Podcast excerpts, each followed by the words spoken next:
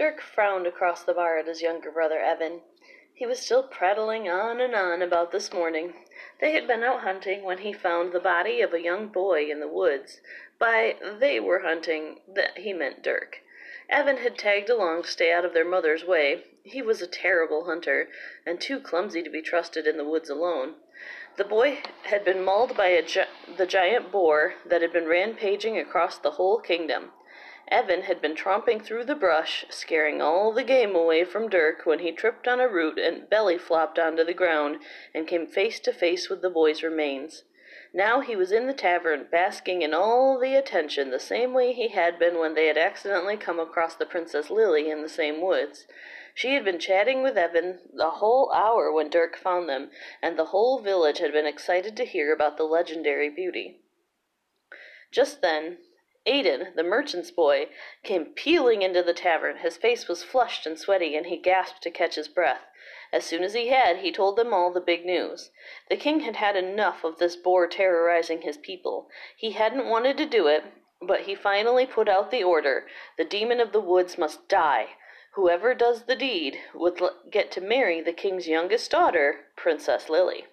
With that, Evan leaped to his feet. I'll do it! I'll get the monster and win my lady love! And with that, Evan was out the door. The tavern exploded in a cacophony of laughter.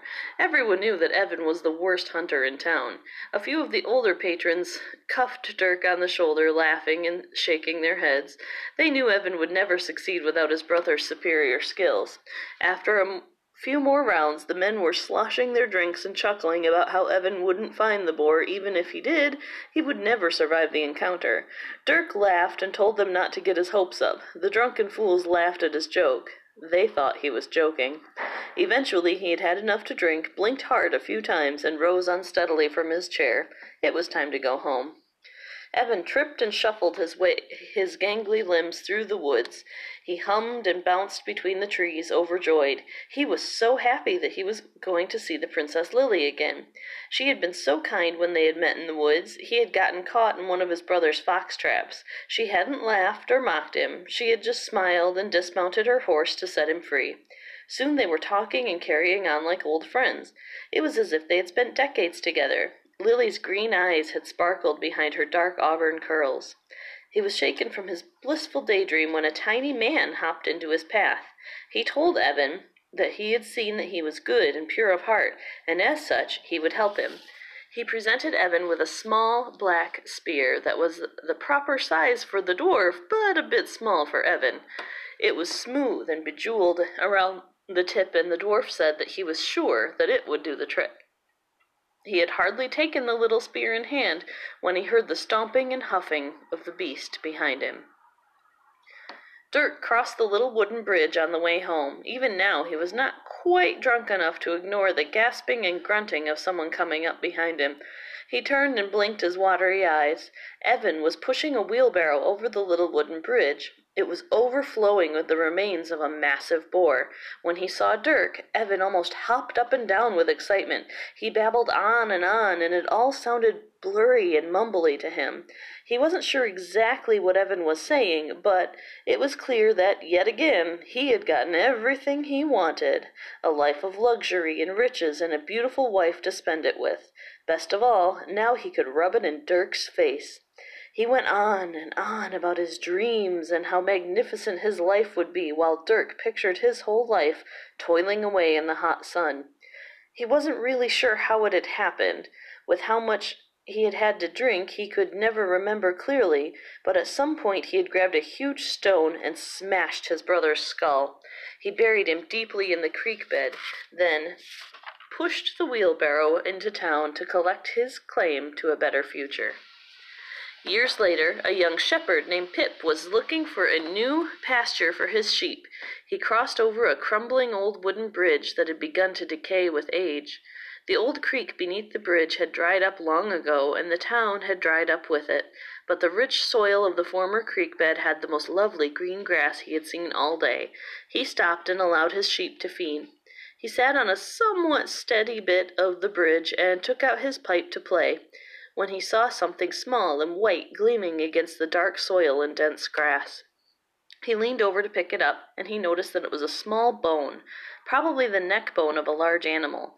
As he washed it with the water from his canteen, he realized that it was the perfect size and shape to be a mouthpiece for his pipe.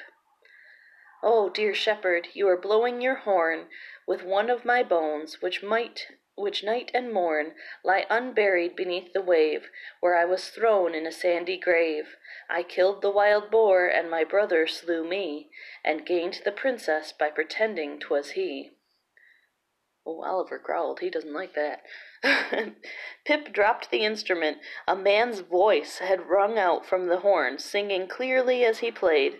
He shuddered at the tune the possessed pipe had played. The prince, the husband of the beautiful Princess Lily. Could this be referring to him? Impossible. He would never kill his brother. He had died trying to fight the boar. Still, the whole situation made him uncomfortable, and he thought it would be best to take it to the court and see what was made of it. Princess Lily sat next to her father, and her husband, Dirk, sat on the king's other side. It was the first time she had seen him for over a week. He didn't even spare her a glance. They had not gotten along well since the wedding, but the last year had been filled with fighting and screaming. Once the guards had even had to prevent him from striking her. More than once she found herself wishing that his younger brother had won her hand. He was also a commoner, but he had been kind. All she wanted was for the person she married to also be her friend. But heavy is the head that wears the crown. Today was audience day, the day that the common people came before the king with their needs and requests. Personally, she enjoyed getting to know her people better. Dirk, however, would rather spend his time cavorting around town with the local ne'er do wells.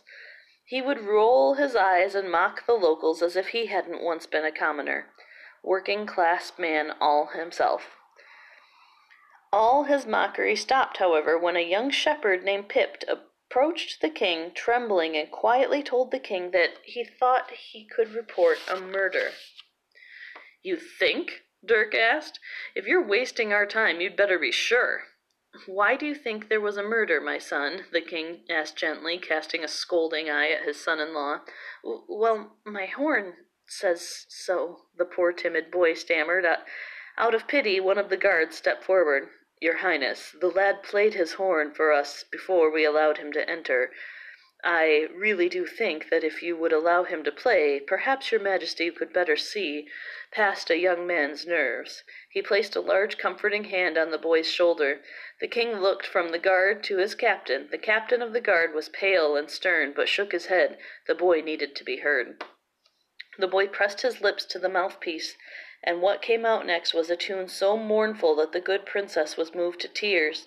The king was also transfixed, but Prince Dirk no longer looked smug. He seemed to be working himself into a silent, simmering rage.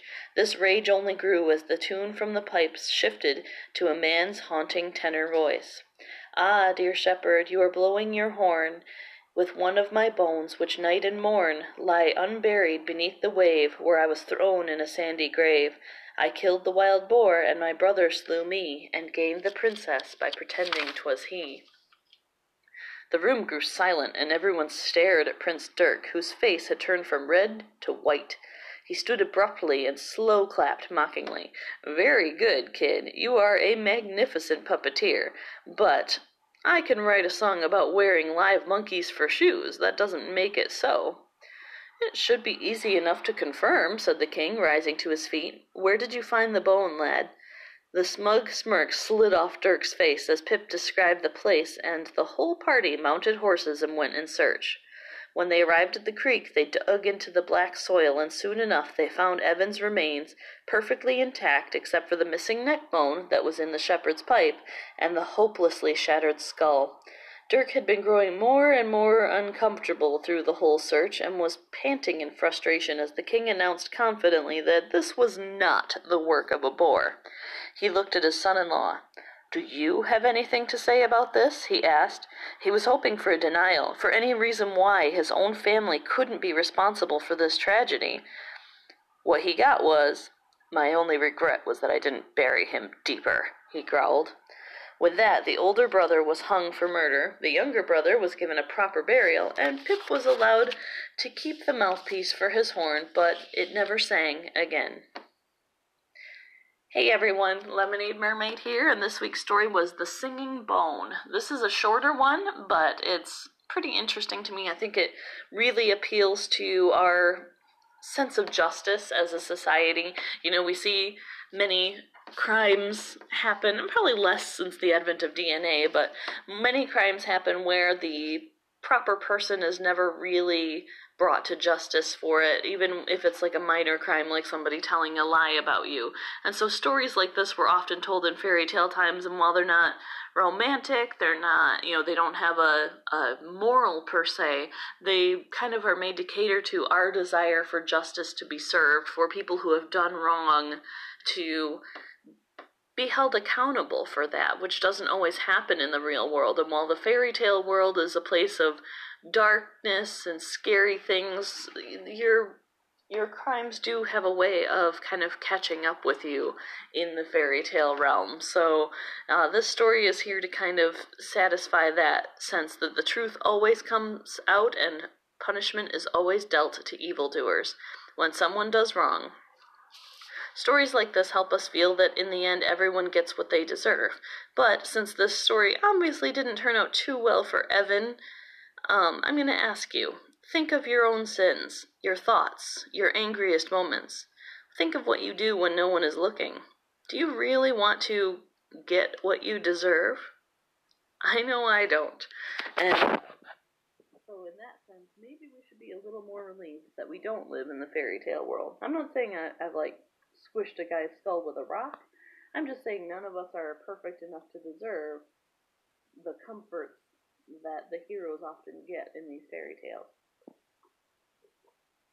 I did kind of read through today's story a little quickly. It's because while Bailey has gotten over her cold from last week, now Oliver seems to have the exact same cold, so I'm trying to kind of read and finish up before he starts coughing because it does sound much worse than it is, and I'm since he's got all the same symptoms, I'm guessing it's the same same cold as his sister, so he'll probably be beyond it in about a week, but it's not the most attractive sound, so I'm trying to get this done before you have to hear any of that.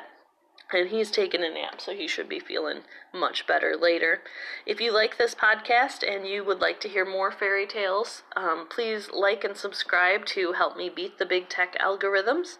If you really want to help in the most meaningful way, you could partner up with me by um, contributing on my Patreon page. That's patreon.com slash southernfried, which has many different tiers. You can join for as little as a dollar, and uh, there are special benefits and special extra content content that you get by joining us at patreon.com and uh, that and it just kind of helps keep this podcast going. So i would definitely appreciate any help that you'd be willing to contribute if you can. I don't want to you know try and push you beyond your means. I know a lot of people aren't able to work right now and so i know that we're all kind of stretched pretty thin these days but uh, if you aren't able to contribute financially, again, I'd just be really grateful if you would like and subscribe. It costs you nothing and it would really, really help me.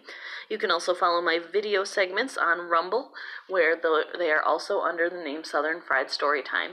Thank you so much for tuning in this week. It was a pleasure to talk to you. Next week, we will continue along our Halloween specials with one of my favorites. We're going to do The Legend of Sleepy Hollow next week, so I expect it to be quite a bit longer, which will kind of make up for these last two weeks that have been a bit on the short side.